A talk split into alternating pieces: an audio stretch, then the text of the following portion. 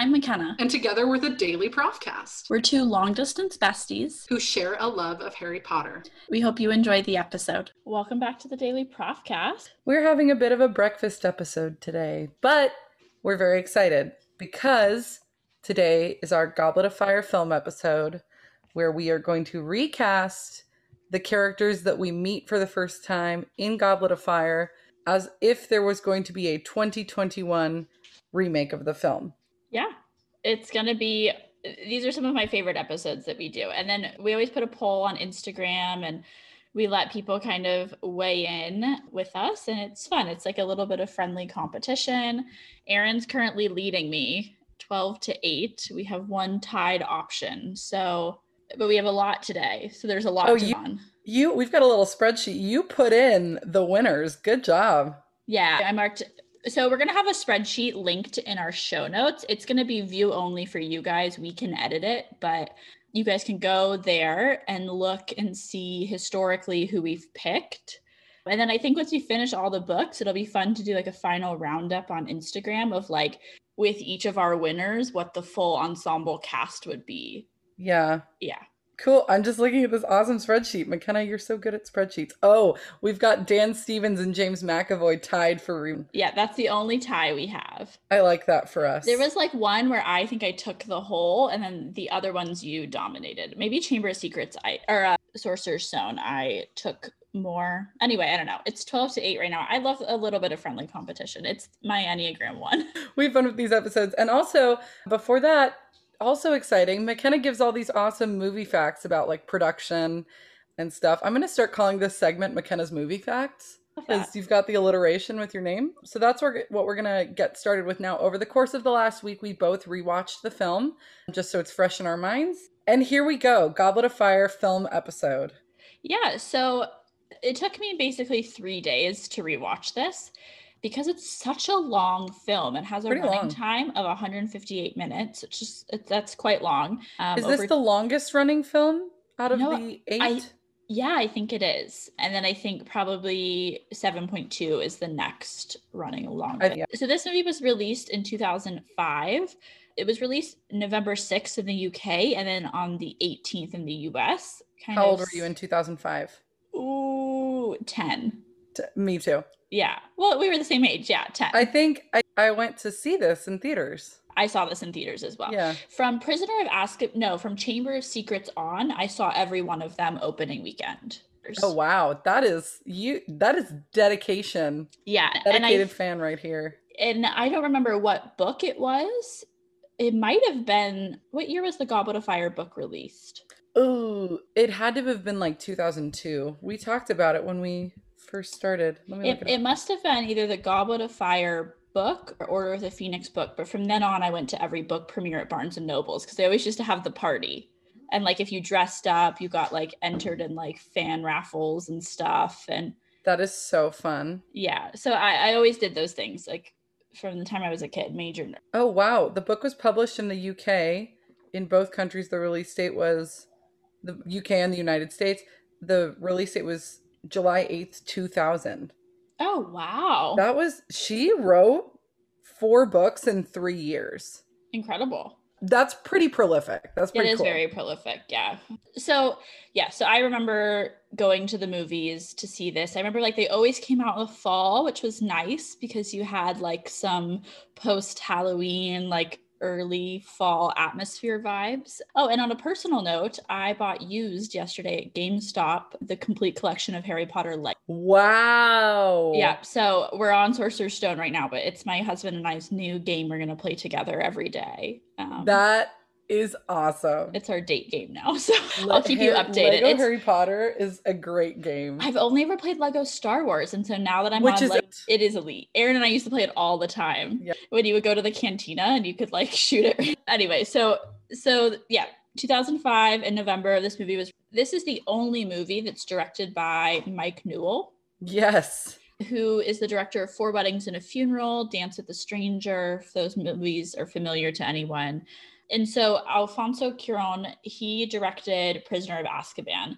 They had asked him to direct the next movie, but it was he was like so busy with Prisoner of Azkaban, he didn't think he was going to be able to like do them both. Yeah, the production um, turnaround was like what? Like very quick. They were almost filming. They uh, weren't they almost like filming the beginning of Goblet of Fire as they were filming the end. Uh, yeah. Not that film productions do film things in order. Oftentimes they really don't, but they were starting production. And they were like wrapping up edits and things like that, you know, well into I think his production had already started for Goblet of Fire. So he had his hands really busy with that. And we know from our last movie episode, he had a lot of um, artistic vision for that movie and he was like very involved in sort of the intricate details.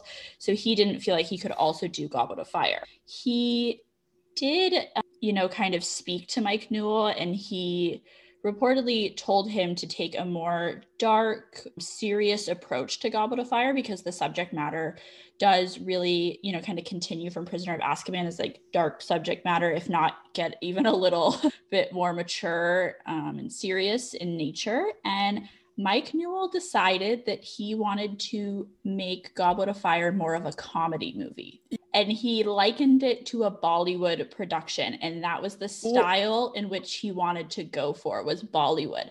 And so when they do Fantastic Beasts, which like we'll get there eventually, they wanted to model Fantastic Beasts off of Goblet of Fire and continue the sort of comedic Bollywood style. Where is the ball? Can somebody who is very well versed in Bollywood like show us where the Bollywood style is coming through, other than I, the Patil twins, not book accurate Yule no, Ball what, outfits? Like, what I read that it means is more and somebody can correct me if I'm wrong because I truthfully I don't think I've ever watched a Bollywood movie. Not that I'm not I'm just uh, not an expert in it. The closest to Bollywood I've ever gotten is the third Cheetah Girls when they go to India what? and are part of the Bollywood production. I, I can be honest about that. You should watch a Bollywood film. They're really excellent. But I think what I was reading was that it, it was taking like a very serious subject matter that is sort of like dark and difficult in ways to process and putting like a comedic twist on it okay. and making it sort of lighthearted with jokes and like trying to lighten the mood. Obviously, Bollywood, I think most of the time incorporates a song and dance aspect into that. But well, and you've got a little bit of that, like with the Yule Ball. But can you imagine if they turned it into like a musical number? Oh like, my gosh. Where they start singing? Oh my gosh. And apparently Alfonso Cuarón was like, no, please don't do that. Like he was like, why don't you watch the first 40 minutes that's complete of our movie? And you'll see the tone that we're going for in Prisoner of Azkaban, and maybe that will like give you some artistic inspiration and direction, so that we, so that it doesn't feel disjointed in the series, which it almost kind of does feel disjointed yeah. in, in the most subtle ways.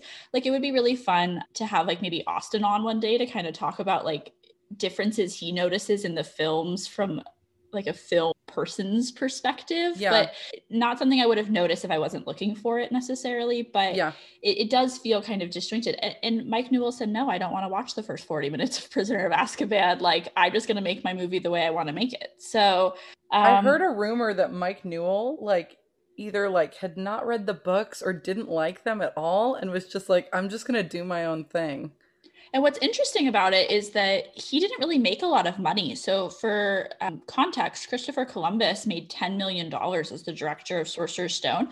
Mike Newell only negotiated a contract for a million dollars to direct this movie. So, he needs better agents. And for somebody who is like so adamant to do things his own way, he wasn't like really even being paid to kind of do that and have that sort of wow um, i wonder that's crazy because i wonder i mean it's such a big production i wonder if they just i don't know. Like my first thought was did they have to dedicate a lot of money to other things other than the director? But that would make me think that you would want to pay your director more for the scale of the production. Right. Yeah no because it's obviously a much bigger movie in so many aspects than sorcerer's stone. Other than um, the fact that sorcerer's stone was so novel because it was the first one. Right but at this point like we know that the movies are making more and more money. Like the the trend of how much money they're making is going up. It's not going down. So you would think that the directors and i think by the time we get to the end with david yates we can look at some of the salaries he was paid for those movies and i'm sure they're going to blow us away in terms of what the other directors were paid. Yeah. alfonso cuaron did convince mike newell to make it into a one part movie As because the to two. studio originally wanted to do a part one and a part two. I'm really which- glad they didn't so early in the series. Right. So early in the series, I'm glad they didn't. There was kind of enough, there was just enough movies as it, it was. But, you know, what fans really had to say so critically, this movie was acclaimed. It hit really well with critics. It didn't hit as well with fans who were frustrated that he took a lot of liberties in what to take out.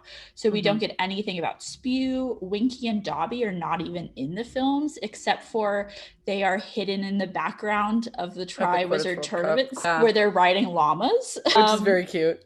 like Ludo Bagman isn't even mentioned. There's so Mhm. much shortening of things. Like it's a very different movie than the book, though the premise is still there. And then the other thing that fans were really upset about was that they gave away the mystery in the first scene, essentially, when you see Barty, you see David Tennant as Barty Crouch Jr. in the very first scene speaking to Voldemort. And then you see somebody putting the dark mark into the sky at the Quidditch World Cup. And it's those things are things that we're supposed to get later in the yeah, because that right because by the time of the trial scene when we see Barty Crouch or well, it's not even we see him go on trial. It's Igor Karkaroff. This is super different, and we discussed this in our book episode, but super different in the film are the is the trial scene of Igor Karkaroff as opposed to in the book there are like several trial scenes we watch. But you know, by the time you get to that scene and he names Barty Crouch Jr. and he's like running out of it, you're already like, I know who the bad guy is. Like I saw him Right, put the there's dark no- mark. And what's really great stylistically about the book is that it is a mystery novel. It's Yeah. one of the only ones where it's like it is a big sort of a self-contained mystery novel, which is really exciting because of course the book has these like themes where we're trying to figure things out, we're trying to piece together the Voldemort Harry puzzle, but this is such a unique little nugget of a mystery and it reads Yeah. really fun. It's almost like watching Clue with Tim Curry. Yes. Like you get that sort of excitement from it and you don't really get that in the movie which is a shame because if he wanted to do something funny and comedic he almost could have modeled it kind of after clue and that sort of chaotic mystery or like knives out almost just very but he didn't do anything like that and he kind of gave it away from the jump so And like, do I like that David Tennant got more screen time? Yes. But now that I'm thinking about it, that's I had never thought about that. That's a really good point. It totally gives away the mystery. The only nugget of mystery we have left is the reveal of Mad Eye not being Mad Eye at the end. But that even they ga- even gave that away in the scene after the second task when Mad Eye is talking to Harry and Barty Crouch Senior walks up, and then we see the tongue flick. Right, exactly. So it, and I get maybe they were doing it for people who are not book fan. to um, like be able to track it. Still, like I think even somebody who hadn't read the books would have gotten more enjoyment out of like a big reveal at the end than they would have basically just being told what the plot of the movie was from the start. So Yeah. that's sort of I think where fans were disappointed. The budget for this film was 150 million. Any guesses on what it made? Oh my gosh. I don't even have a scale. 896.5 million. Wow. Wow. So that was a good investment. Great investment. Yeah, and they only had to pay Mike Newell a million dollars. So 150 maybe this is a maybe this is a like budgeting thing from being you know, we're a little bit farther in the future. There's been a little inflation, but 150 million from having like talked to my filmmaker boyfriend, that's not by today's standards. You can spend that really easily on a feature film that is not even close to the scale that Goblet of Fire was. well, you know, obviously CGI is a lot better now, set design, production, etc. But I think at the time that was a lot of money. But yeah, it, it certainly it made enough, and and that was just in box office. That doesn't count the merchandising, like Loyalty or consumer royalties. sales that it Yeah. makes later for DVDs because we were still buying DVDs at the time.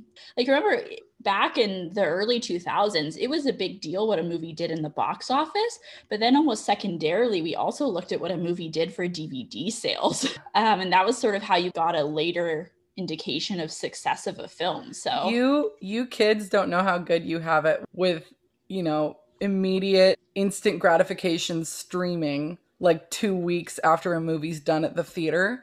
We used to have to wait months Yeah, like after a movie came out of the theater for it to come out on DVD. Yes, Right? it took so long to do the distribution. They would have to like remaster everything for the DVD to fit on your small TV at home and then have to package it, like get the supply chain to get it to you. There would probably be like an additional release. Like I remember it was such a big deal to be able to go to Target to like pick up the newest Harry Potter movie when it had finally released. Same thing with Star Wars, like with the Yeah. older, well, The prequels. second yeah the prequels thank you yeah big deal to get it on dvd later and like you would want to convince your mom to get the deluxe content and Yep. not just so the you get the regular behi- you get the behind the scenes and the deleted scenes. Yep. right so so 896.5 just for the box office that's a it's a really good chunk of change this is the first film of the series that was bumped to a PG-13 rating. I think all of them going forward are going to have that rating if I'm correct in my memory. I think so. but that just reflects the you know maturity level that this kind of bumps up to it was nominated for an academy award in art direction it did not win that these movies don't do very well at the academy awards overall but it did win a bafta for best production design some critics have reviewed it as to say it's one of the best in the series it has an 88% on rotten tomatoes and a weighted metacritic score of 80 so some not like release facts that I have, and I have quite a lot because this was a really interesting production and just kind of a lot of funny things happen. But Warner Brothers approached Canadian music group Weird Sisters to Yep. use the Weird Sisters as the name for the Yule Ball band. They never reached an agreement, and then the Weird Sisters turned around and sued them for I think forty million dollars. And they sued the members of the on-screen band in the film, people from Ra- Whoa, that's a lot. Yeah, so J.K. Rowling, I'm sorry, the author wrote the, her band to be named the Weird Sisters. I don't know if she already knew there was a band named the Weird Sisters, but whatever. She was negligent to the fact that would lead to legal action. And yeah, the Weird Sisters, the actual band, the Weird Sisters, sued. But I did not know they sued the band members of the on. That's great. What? Why is that their fault? They Yeah. named the band in the film. And what's interesting is the Warner Brothers actually did their due diligence. Like they went to the Weird Sisters first, spelled different, by the way, Yeah. and said, like, you know, we want to use the name. They couldn't come up with an agreement. And then I guess they used it thinking it wasn't going to like have any copyright issues. But anyway, anywhere where it says Weird Sisters was then taken out of the film. Yeah. And they kind of they introduce them as like the band in a deleted scene they're introduced as the band that needs no introduction. So they never actually say the Weird Sisters. Yeah. And I thought it was interesting that there's members of Radiohead like in the Yule Ball band, which I think is really cool Yeah, that is as a cool. Radiohead fan. So the biggest thing about this movie was really the underwater scenes that probably took a lot of the budget and a lot of time to film. It was a 500,000 liter tank with a blue screen backdrop that they used to film the scenes. Daniel Wow. Radcliffe alone logged nearly 45 minutes underwater for filming. Wow. He had two ear infections during the time Oh. being underwater so much. And at one point he he signal like he gave whatever their crew signal was for drowning. And there was a big production like hubbub and they all went in and like had like rescue people rescue him out of the water, but he was fine. Um, and he like mistakenly gave the signal Oh, and good. kind of I'm cute was okay. is to honor their time in the large water tank at the end of production the cast and crew posed for an underwater christmas photo together that they sent out as their christmas card and they like photoshopped rudolph noses and antlers on every member of the cast and crew That is so cute. so I think that was very cute. We only see Harry dancing at the Yule Ball from the waist up because he only had three days to learn the dances, whereas all the other students had three weeks. But because he had to be in nearly every scene, he didn't have the time to spend with the choreographer. And so his feet were fumbling the entire time and they couldn't use yeah, it. we get one little clip of him and Parvati dancing, but it's like kind of it's a wider shot. It's a little farther away, and you know his feet are just like messed up. It's like they kind of did it on purpose, but yeah, you- they couldn't use any of the other scenes of him You know dancing what? I so think it's in character. It's okay. In the theme of reduce, reuse, recycle, the crew repurposed the basilisk puppet from Chamber of Secrets, and they used it for the scene where Hagrid shows Harry the dragons in the cages. And they were able oh. to Oh. construct out of the basilisk a full size dragon that could blow fire. Whoa. Cool. Yep. The books in Dumbledore's office are actually phone books that the crew individually painted. Um, Props people on films are incredible. they're the real wizards. And we noticed that we're missing our least favorite family, the Dursleys, because the three actors tried to negotiate more money for themselves. And the studio said, well, we don't really need you in the movie for that price. Oh man. So those are my fun facts. Those are great fun facts. Thank you. McKenna's Yeah. movie facts, everybody. Do we want to briefly touch on some of the deleted scenes? Oh, one more food. Give me the fun fact. So something that was really popular in this like 2004, 2005 time was from the show Desperate Housewives that ran on ABC. Oh yeah. most of our listeners will probably be too young to have remembered that show, but it had a lot of teenagers in it, and they came up with this like new technology to blur out the pimples on the kids in that show. And so the studio planned to use that same technology and they invested in it. And when they went to go blur all the acne from these kids who, you know, were Our rapidly kids. maturing and going through puberty, it didn't work. So um, in a lot of places, like you kind of see more lifelike skin than you would expect because they just forewent the blurring effect because it just looked terrible. I prefer that. post production. Yeah, I do I prefer too. that. It normalizes It makes it more realistic. Yeah, it normalizes having acne. And like now when you see I don't know if you've ever like watched this is off topic, but like I don't know if you've ever watched a movie where in some shots they're like like their skin looks really like good and they're you know some quick shots where they don't use that and it's like more textured and it's like that's what people really look like like put that on screen it's Right. camera's high definition but like you know anyway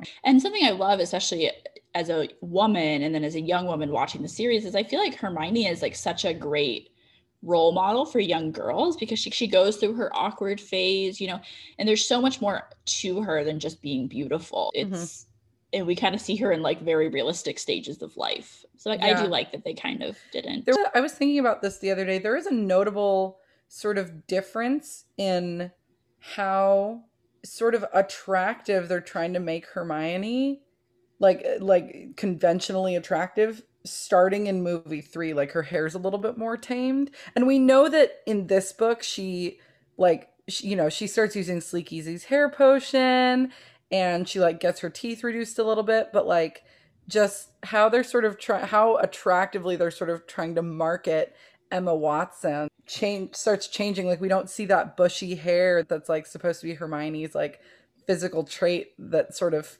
everyone recognizes her from and Well, I think Um, there's something to be said that realistically, this is probably the age where a lot of young women start taking a more vested interest in how they Yeah. look, that's fair. you know, and caring about personal maintenance a little more. And then I'm sure for Emma Watson herself, she probably was like, And Emma Watson's beautiful. Oh, she's yeah, beautiful and she's and she's got a beautiful soul. She yeah, she's not somebody who she doesn't I mean, I've never met Emma Watson, so this is all speculation, but on the whole like Emma Watson really comes off as somebody who's not very like she's got a lot of substance to her. She's not shallow. She cares about education and like she cares about other women like, you know, Yeah. so yeah. fan. We love it. We love Emma Watson here. Yeah, and and I read that the it was hard in some aspects of editing this movie because when they started, the kids kind of looked more like kids, and by the time they finished, oh they Oh my looked a little bit more like teenagers. You know what? I think I I would have liked to have been able to track that. But it's the problem is you don't film a movie in order. Right.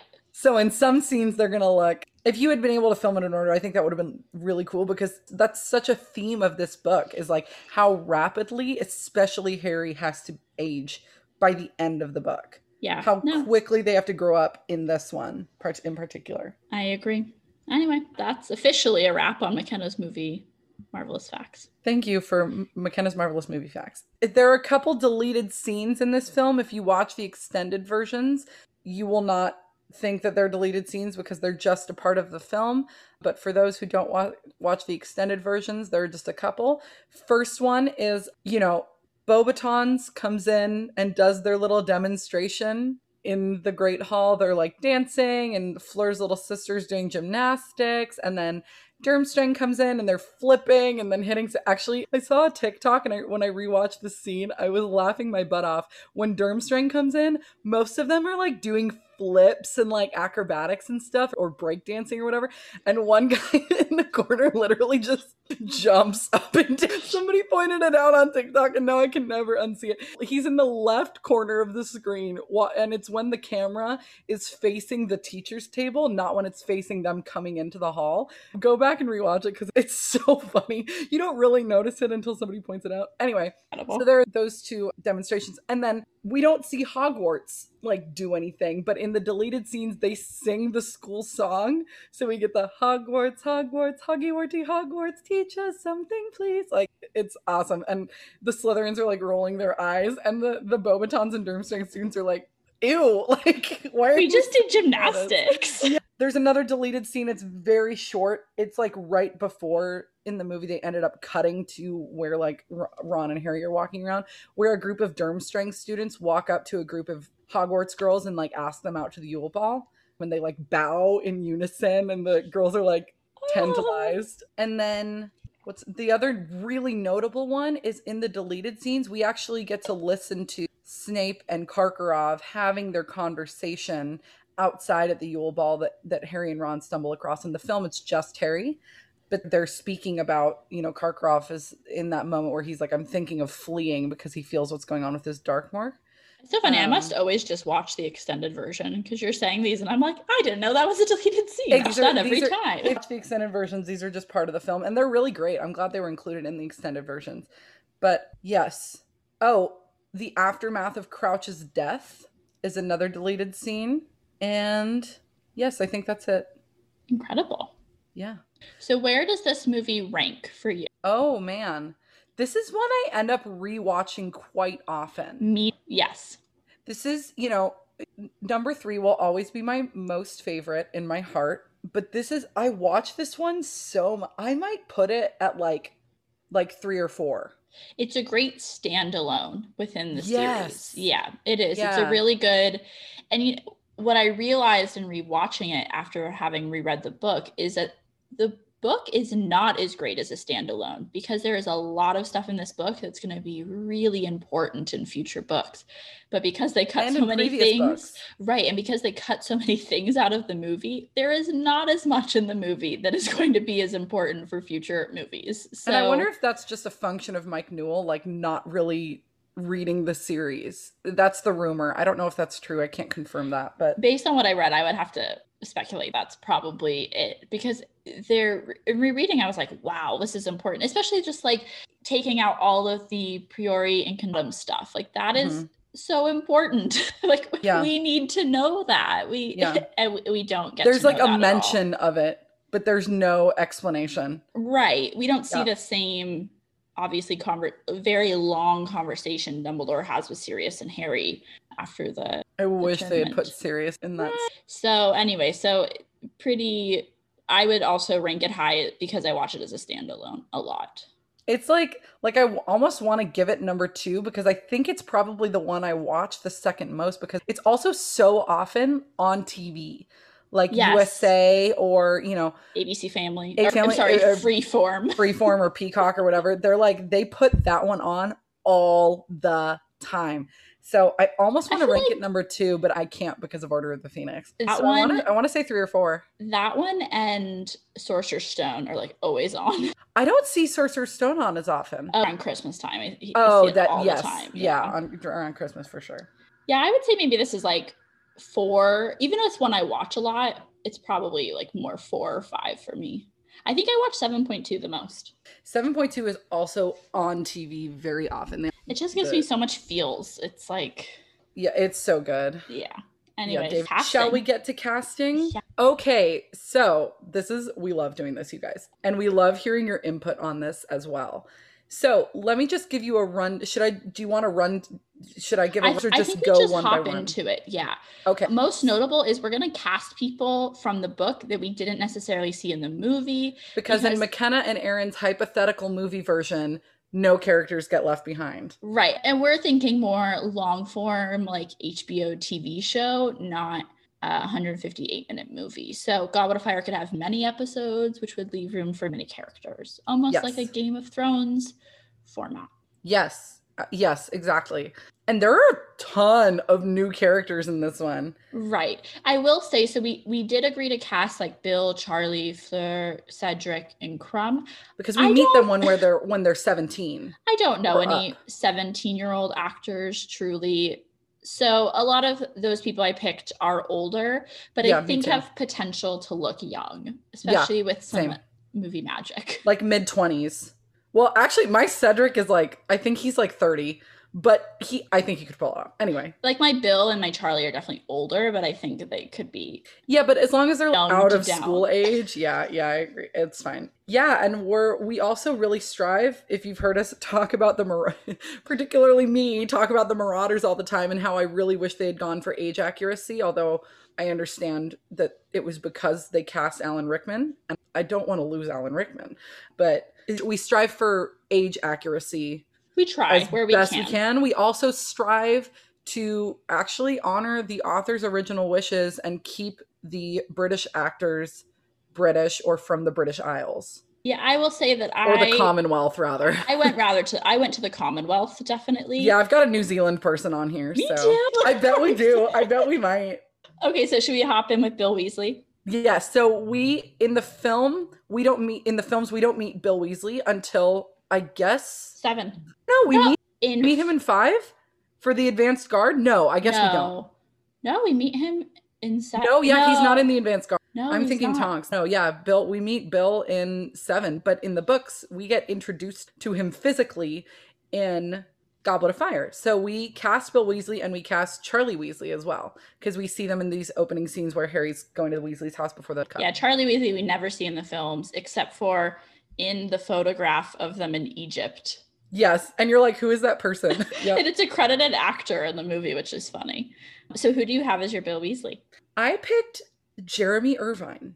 Jeremy Irvine is a is a so remember Bill Weasley is like maybe 7 or 8 years under the Marauders. Like he started school right when the Marauders left school. So he's quite a bit older. He's I mean he's the oldest Weasley child. So he's like mid to later 20s. Somebody correct me on that if I got that incorrect. I need to go back and look at Bill's birth year. But oh no, he might have been born in 671 when the Marauders started school. Anyway, I picked yeah, Jeremy Irvine. He's he you might recognize him from the movie War Horse. He was sort of the main boy in War Horse. He's not actually like a redheaded person, but he is on the fair side, like darker blonde hair that I think could be for, you know, movie purposes made to be red or ginger and like give him some freckles. I think he would just look really cool with like long red hair and a, and a fang earring. I think he would look great. And he's he's a good actor. I think uh, he did a really good job in War Horse. He's playing somebody a little bit more adolescent in that movie, but I don't know. He gave me Bill Bill Weasley vibes. That's my Bill. Jeremy Irvine. Who did you pick? I picked Aaron Taylor Johnson. Oh no! I was thinking of putting him in this casting. I just didn't know where. Okay. So what I best know him from is Pietro um, Maximoff in the Marvel franchise, but he's a actor who's like been around a lot. So He's particularly been around in the Harry Potter fandom. He is like Aaron Taylor Johnson is like the main Tumblr 2012 casting for James Potter. really, Well, I don't think I'm not like I don't think I've crossed over because and it was because I mean, you know, Ben Barnes was the casting because people saw him in Dorian Gray and went, "That looks like Sirius Black."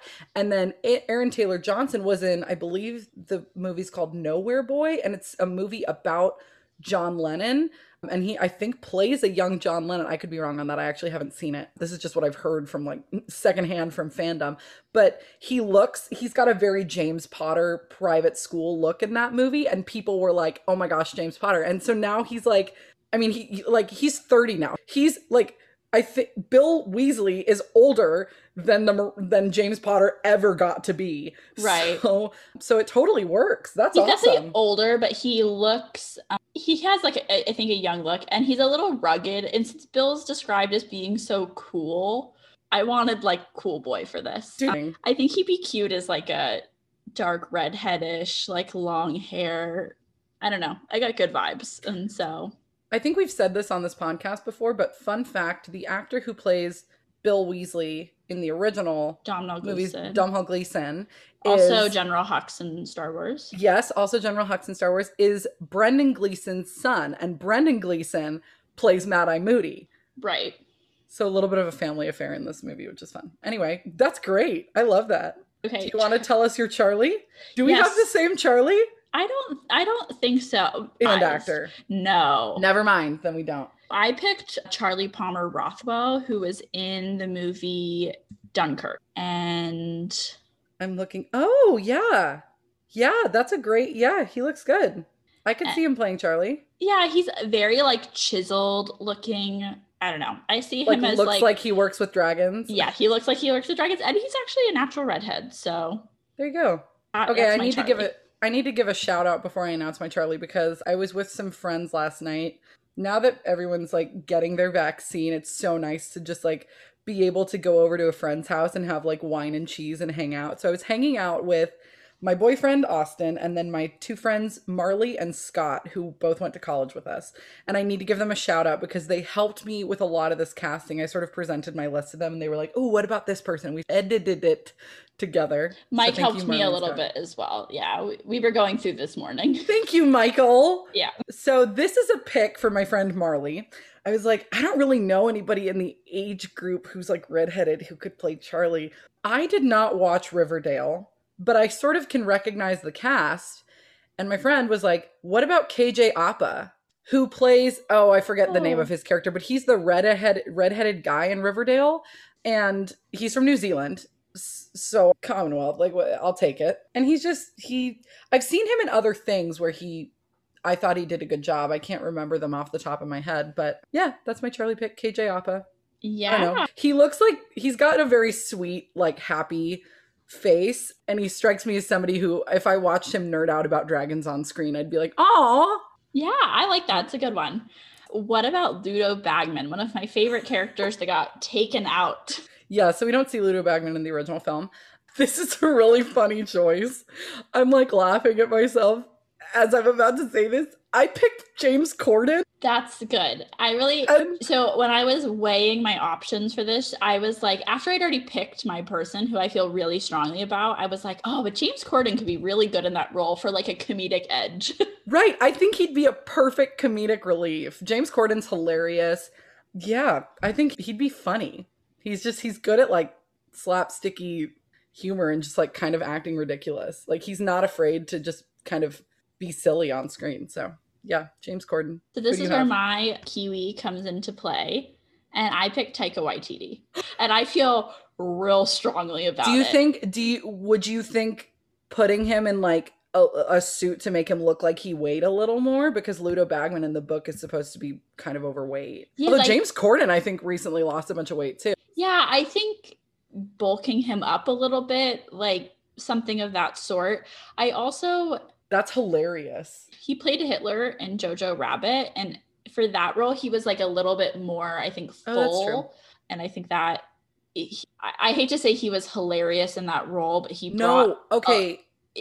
You have to see the movie to understand that it is. it's It's very a dark. sat- comedy, it's very satirical making fun of i'm like I- had a lot of apprehension walking into that movie because i don't think joking about the nazi regime or like by extension definitely the holocaust is kosher. I don't think i don't think that's something we should joke about but uh, first of all they didn't i don't think in that movie they really touched on the holocaust which i thought was good and respectful but it's totally making fun of like the Third Reich and the Nazi regime, and and I think they did it very tastefully. I thought that was a great movie. It's one of my favorite movies. It's so good. and he's directed a lot of great movies. He directed Thor Ragnarok, and he also played the Stone Guy, Yeah, Korg. Korg. My name's Korg. It's like a freaky circle. Also, we should mention, you know, we said he played Hitler. He doesn't actually play Hitler. He plays like this figment of the little boy's imagination who he like imagines Hitler to be like this great He's like his imaginary friend, which is a little bit. It sounds bad. Just watch the movie. It's they do a really good job. Right, because he was He was like a Hitler youth. the little boy was Hitler Youth, right? And so when he's thinking about like how to be the best Hitler Youth that he can be, he has his Amer- imaginary friend, which is this like warped version of Hitler. who's like and- friendly and nice to him. Yeah. Right. And it's sort of like throughout the movie, he becomes much more awake to reality, especially after what happens with his mother. And so, Mhm. anyway, if you haven't seen the movie, it's really good. But I hate to say, like, it was a funny movie and he played, Well, it's a satire. It's But- satirizing. But he right. was really brilliant in both directing and uh, starring in that movie. And I just think Taika Waititi. He's also, I always butcher the pronunciation. My friend Tim is going to listen to this and he's going to, because Oh, he you're- Uh, Taika Waititi, I'm pretty sure he's Maori from New Zealand as Oh. well. And so I don't know. I like that aspect. He's just really brilliant and he brings so much to everything he does. And I can't wait till the new Thor movie is out because he's directing that one. He's, and he I made the Thor movies exponentially better. I think he's fabulous, and I love. I would love to see. He'd make Ludo Bagman so funny. Where I really was first introduced to Taika Waititi was in What We Do in the Shadows, which Yep. is this satire about vampires like living in the flat together. And it's so there's an FX show now, but the original movie incredible. It is so stupid funny and just so dry. I don't know. I think the world of him like as a director, as an actor, and he was my natural choice. He's so silly. I like. I almost want to say he's like almost like Jeff Goldblum 2.0, like in how he sort of acts in his everyday life. because he has like a very dry like serious face about things sometimes but he's so funny and He's very silly. so brilliant and i think if he could bring like an ounce of brilliance to what i think is a great character and just like really underrated character uh, i don't know i think it'd be really brilliant That's. A, I really love that choice. anyway barty crouch senior who do you have Barty Crouch Senior. Okay, I sort of labored over over the pair Barty Crouch Senior and Barty Crouch Junior for a while, and at the end I had to go with now this actor's a little bit older, but I don't really mind that because I think you know just from Barty Crouch Senior's history, what happened to him, what happened to his family, probably aged him a bit, you know. So I went with Jeremy Irons incredible English actor, very prolific and just like all the films he's done. What I know him from most recently, now this is not a role that like really does him justice, but what I know him from most recently is playing Alfred in the new like Batman Justice League sort of series with Ben Affleck as Batman, which I still think is a hilarious choice. But he plays Alfred, and that's what I recognize him from the quickest. But he's done a ton of movies. He's really great. I he just was in think the he's got which was a great Yeah. yeah I think he's got this like really good, and he's done like a ton of theater. Like he's an incredible actor. I think. Oh, was he in Watchmen? yeah he was in watchmen I don't. I I haven't seen that in a very long time. But he's got this like really good severe face. He's really good at like playing serious, sort of stick up their butt characters. Yeah, I think he'd be really good. That's my pick for Barty Crouch Senior. Who do you have? Okay. I also picked somebody who was a little bit older, but I think has aged exceptionally well. I picked Ben Kingsley. I've I saw Ben Kingsley in JFK one. Did you really? I did. My friend went up and asked him for a picture, and he said no, which is he's well within his right to do that. But it was just yeah, we saw him in JFK. He played Gandhi in the Gandhi movie. He was in Schindler's List, Shutter Island, Iron Man 3, Operation Finale, which was a great movie on Netflix if you've never seen it. It's great actor. He was also the bad guy in the. Prince of Persia, right? Yeah, yeah, he Yep. is. He's English, but he's of Indian descent. And I really like him. I think he's so brilliant and he sort of plays that like very serious guy very well. And so I should have had you do your Barty Crouch Jr. because they ki- kind of go along as a pair.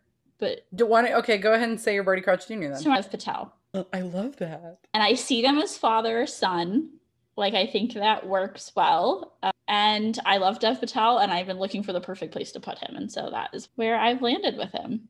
That he- Dev Patel would be really good.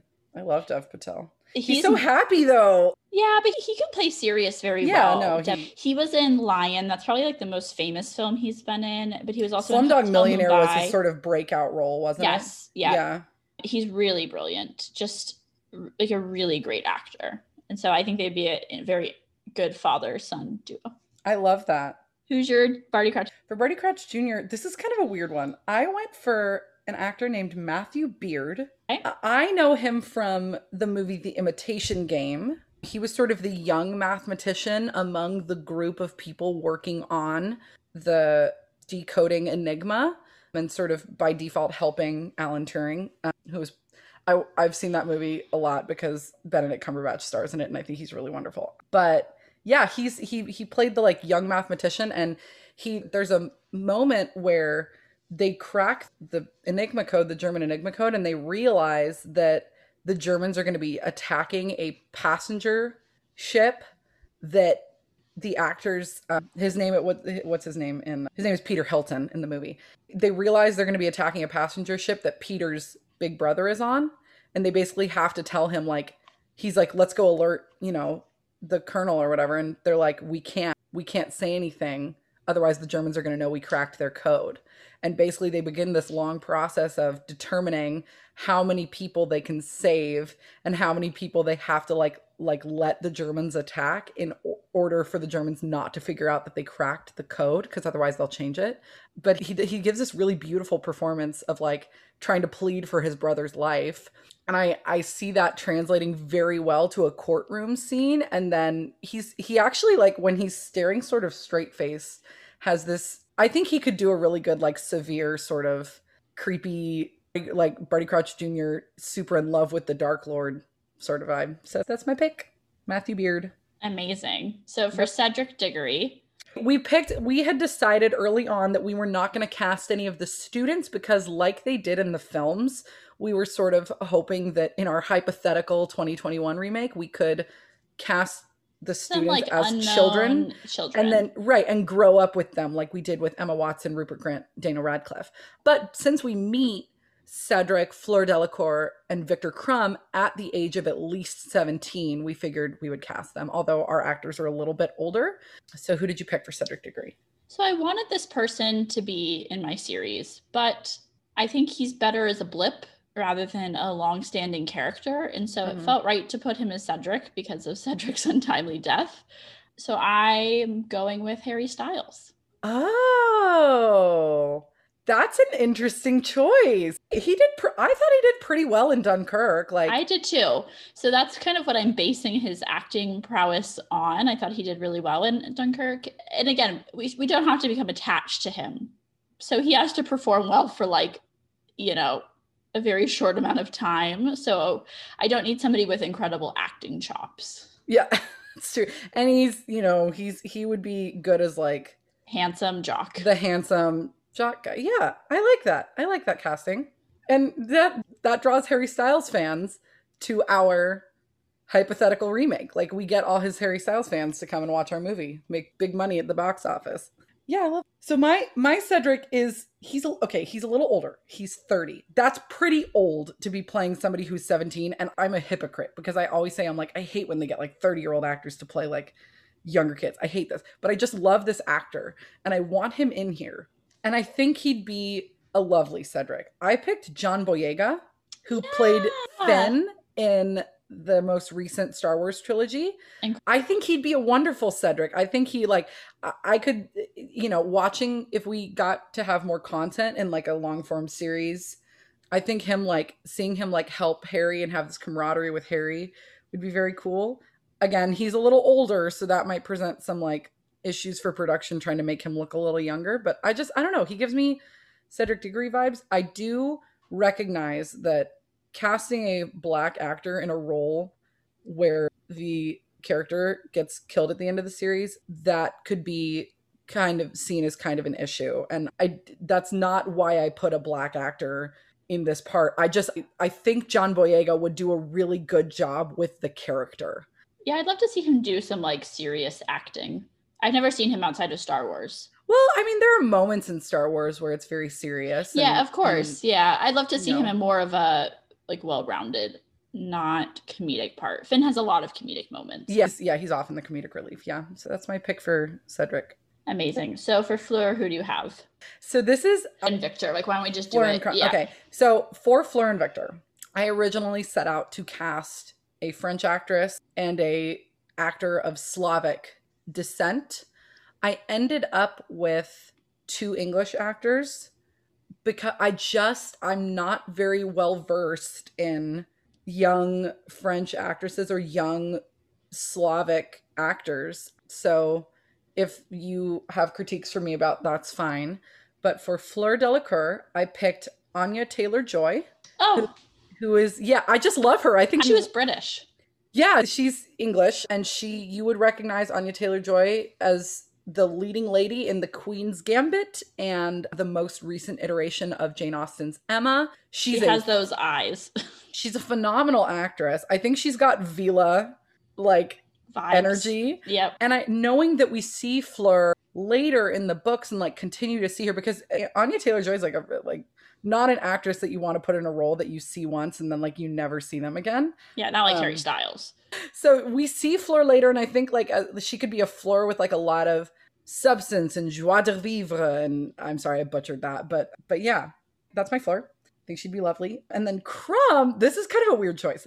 I picked Isaac Hempstead Wright who was Bran Stark in Game of Thrones. He's very young. He's not, you know, when we see Stan Yanofsky on screen as Krum in the original films, he's very like built and he just he's I mean, I think he was older than 18 at the time of the film. I'm not sure on that actually, so I shouldn't say that. But he's very built. Like he doesn't look like an 18 year old. Isaac Hempstead Wright would like look like a young 18 year old.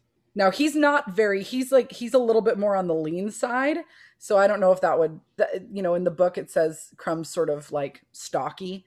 So that doesn't necessarily translate. But I just, I don't know. I think he's a great actor. He's facially, I think he's sort of got the look for Krum, And I don't know. I think he'd be fun. Those are my picks. Who do Incredible. you have? So I do have a French actress from the James Bond franchise. She's oh. also older, but I picked Léa Seydoux. Just mm-hmm. like incredibly beautiful, but incredibly strong. Like just I, I, don't know, has a lot of substance to her. I really like her. She was in multiple Bond movies. And then for Victor Krum, I chose Alex Pettyfer. Oh, yeah. He's very, he would look very athletic. Yes, who you would know probably from Magic Mike or Endless Love. Was um, he was he in that weird like Beauty and the Beast movie? Was that him? No, I don't think that was him. Oh, or was that one of the Anyway. Yeah. Yeah. Okay. So then we move on to the teachers. So do you want to do Madame Maxime and Igor Karkaroff together? Yes, I do. So this was I'm going to say this and everyone's going to be like that's a cop out. You picked that and that's a cop out. But this woman is an incredible actress. She's also very tall. And I think giving like a really cool strong tall lady as a tall woman, I think giving a really cool strong tall lady a tall lady role. Oh, wow. So I'm picking Gwendoline Christie who played Brienne of Tarth in Game of Thrones. Okay. And also, who is the who did she play in Star Wars? What's the name of her? Phasma. Yep. Yep. yep. Gwendoline Christie. She's an awesome actress. She did amazing in Brienne of Tarth. I think she'd be a really fiery. Oh, she's wonderful. Yeah. That's a good one. And who do you have for Igor Karkaroff? Okay. I'm very excited about this one. For Igor Kar- for Igor Karkaroff, I would like to recast Stan Yanofsky. Oh. Who played Victor Krum and give him a little more screen time and let him do Igor Karkaroff. Interesting. Okay. Yep. I like that. Who do you have? So for Madame Maxime, I have a French actress, Isabelle Huppert, and she was in the movie Greta, if anyone ever saw that. Oh, yeah. She was terrifying in Greta, but really good movie. And I think she'd be a good Madame Maxime. And then for Igor Karkaroff, I'm really excited about this one. I have Mads Mikkelsen, who is a Danish actor who plays oh, Le Chiffre.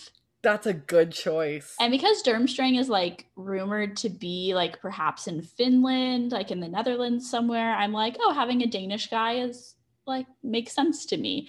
And I just, oh, he's so brilliant as Chiffre. Really, he plays. He also plays the villain in Doctor Strange. Yes. Whose name I'm forgetting. All I can think about is Dormammu, but that's like the Planet Eater dude. So yeah, I feel really good about him. Uh, he's just like I, you know if you're a bond fan then you know like Chiffre is like the ultimate villain and he does it so well but I, when i look at him like there's also something to him where i'm like oh you could be a guy who could abandon the cause to save your own back. I see that for you too so. Yeah okay so i know you're probably the most excited about this one. Mad eye moody. Next we're gonna cast mad eye moody. Do you want me to go first yeah, sure. Okay, so I originally had in here, I will share who I originally had. I originally had Robert Carlyle, who is a very famous Scottish actor. Most people would probably recognize him as oh, who did he play in Once Upon a Time? Was it Beast or Rumpelstiltskin? Uh, he was Rumpelstiltskin. He was Yeah. one of the bad guys in Once Upon a Time, and he's he was also in Train Spotting, which is like a hallmark classic Scottish film. And he's just like the one who will get up and fight everybody. And he he's got good Mad Eye energy, but he's not who I ended up with. Who I ended up with actually is another Scottish actor named Graham McTavish. Purely for just I I think he's a wonderful actor as well, and I think he's got the look. He was Dougal Mackenzie in Outlander. I was waiting for you to pick somebody from we we don't have any Outlander actors this year. I I picked an Outlander. Oh, for this film. for this one because I feel like Yeah. I always pick Bond people and you always pick people from Outlander. Yeah. Yeah. so this one, yeah, this is my Outlander out- actor pick. He's wonderful as du- Dougal Mackenzie. Um, very like loyal to the cause, makes rash decisions sometimes.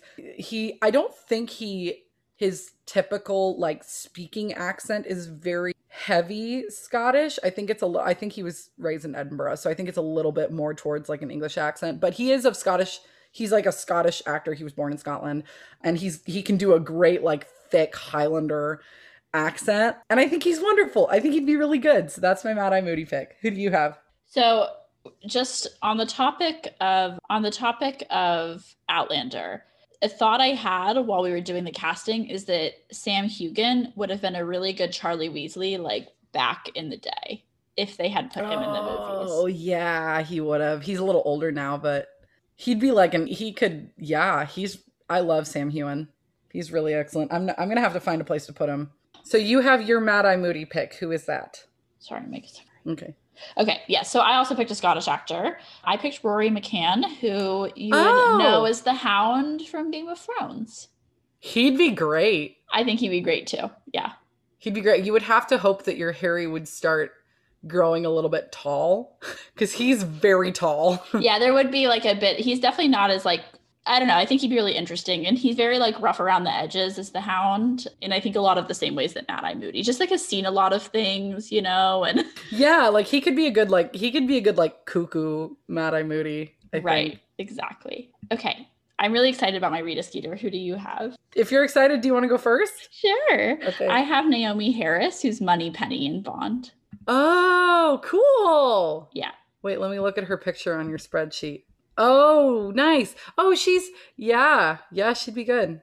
She like strikes me as I don't know. I look at her and I'm like, you look like a nice human. So like, I, I just would love to see her as like the fast talking, like gossipy reporter. I don't know. I think she'd be really good. No, she's funny. She actually played. Oh, what's her name? She played Victor Frankenstein's like be- betrothed in the National Theater production that happened in 2014, 2015 that had Benedict Cumberbatch and Jonny Lee, what's his name, switching roles. I love that production. If you haven't seen that play, the National Theater's Frankenstein from 2014, go on YouTube. The whole thing's on YouTube. They put it up for the pandemic. It's amazing.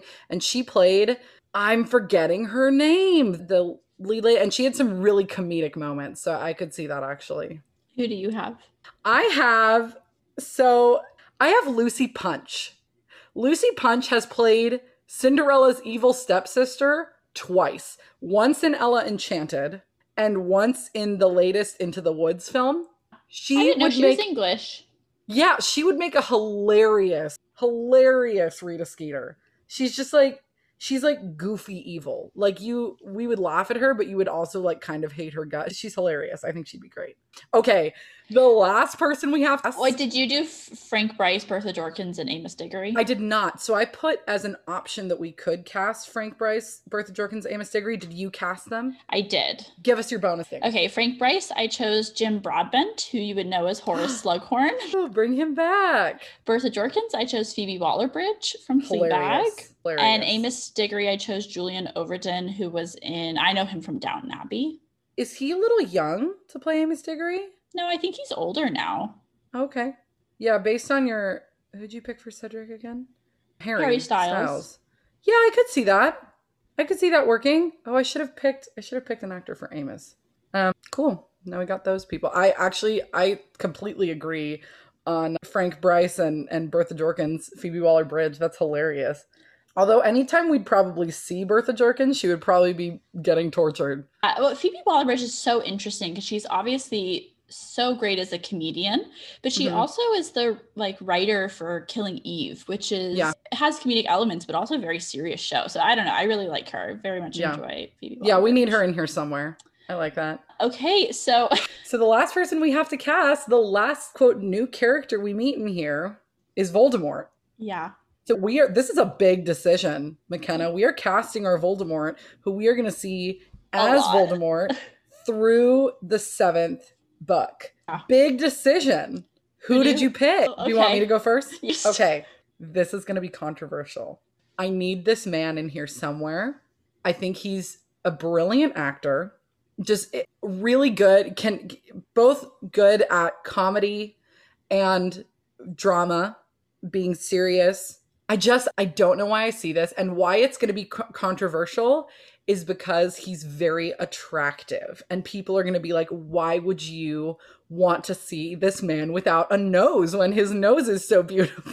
But I was just I was honestly thinking of somebody who could sort of follow in Ralph Fiennes' footsteps and I picked Tom Hiddleston. I had Tom Hiddleston and I changed it the very last minute. Oh, And I'm my- glad you agree though. Yeah, I, I totally see it. And at the end, I was like, is he just too hot? Like He's too hot. He's But so then I also picked another hot guy. So I'm like, okay. ah, it's just, Okay. Yeah. But- so here's one of the reasons I picked Tom Hiddleston, other than his incredible acting ability. I think he's. I he's put so him brilliant. as as far as like who I think is like the a brilliant, one of the most brilliant actors, eh, sort of in this age group, like in their 40s right now. I put him on the same playing field as Benedict Cumberbatch, and you guys know I love Benedict Cumberbatch. They're also best friends, so it just feels right. He was the best man at Benedict Cumberbatch's wedding. so cute. But I think he's an incredible actor, and I think that one of the other reasons I put him in this role is because you know he is very attractive.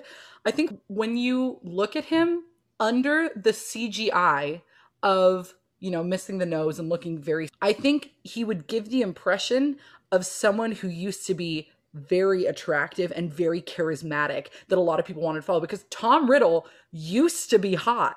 And then you see him now and he looks like a snake because he split his soul so many times. I think you would look at him and be able to see like the man that used to be under there. And I just think he'd be incredible. He's an incredible actor. yeah, and he's burdened with He's so- burdened with glorious purpose. He I love him as Loki.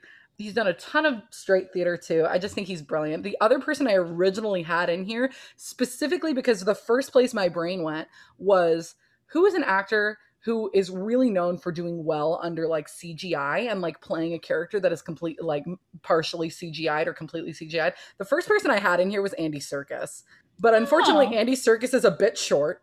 Um, And Yeah. I need somebody who's kind of larger than life, and Tom Hiddleston's very tall. But I think he'd also be good as a character. Anyway, so you had Tom Hiddleston, but who did you end up with? Oh, another person I had in there was Mark Strong, who's a very popular fandom pick for a new Voldemort. But who do you have? So the person I pick, I originally discounted because I don't think of him as an English actor because he plays Americans so frequently and does a very good job. Okay. But I have Christian Bale, who you would know from the Dark Knight trilogy, American Psycho, Ford v Ferrari, Vice, American Hustle. But he's an English actor Very interesting. and he's so intense.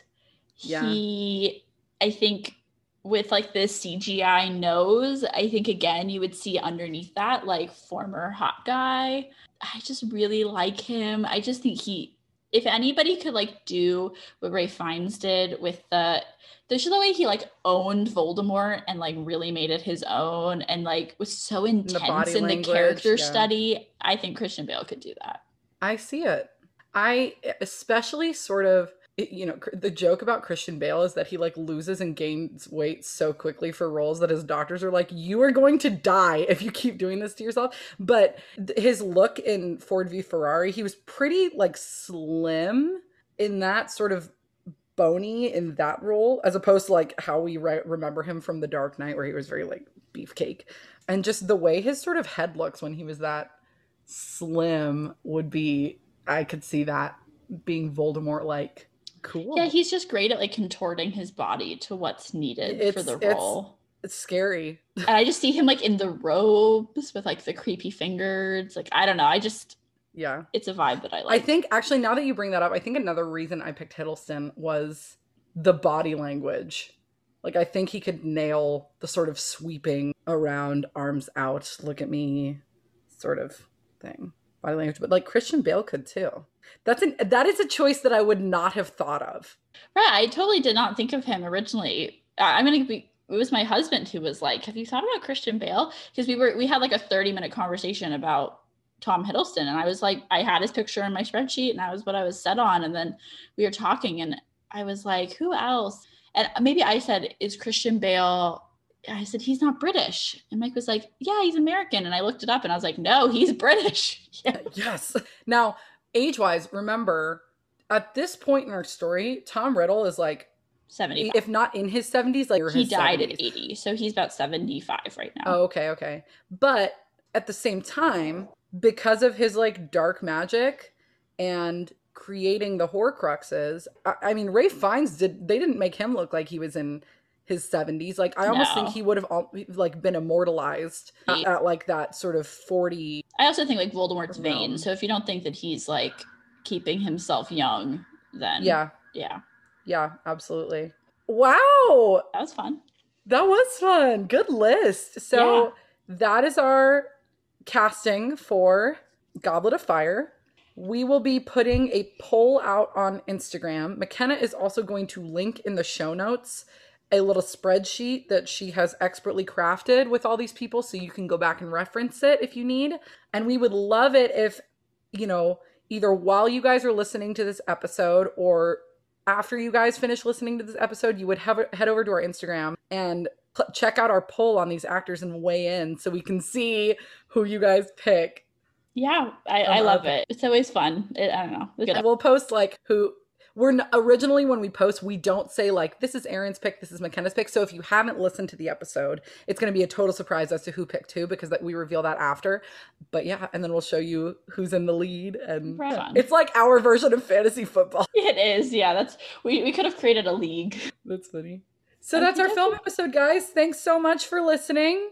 Yeah, we'll be we'll have one more sort of like fun episode that we're still kind of working out the kinks for, and then we'll have a break, and then we'll jump right into Order of the Phoenix. We'll see you guys then. Yeah, toodles.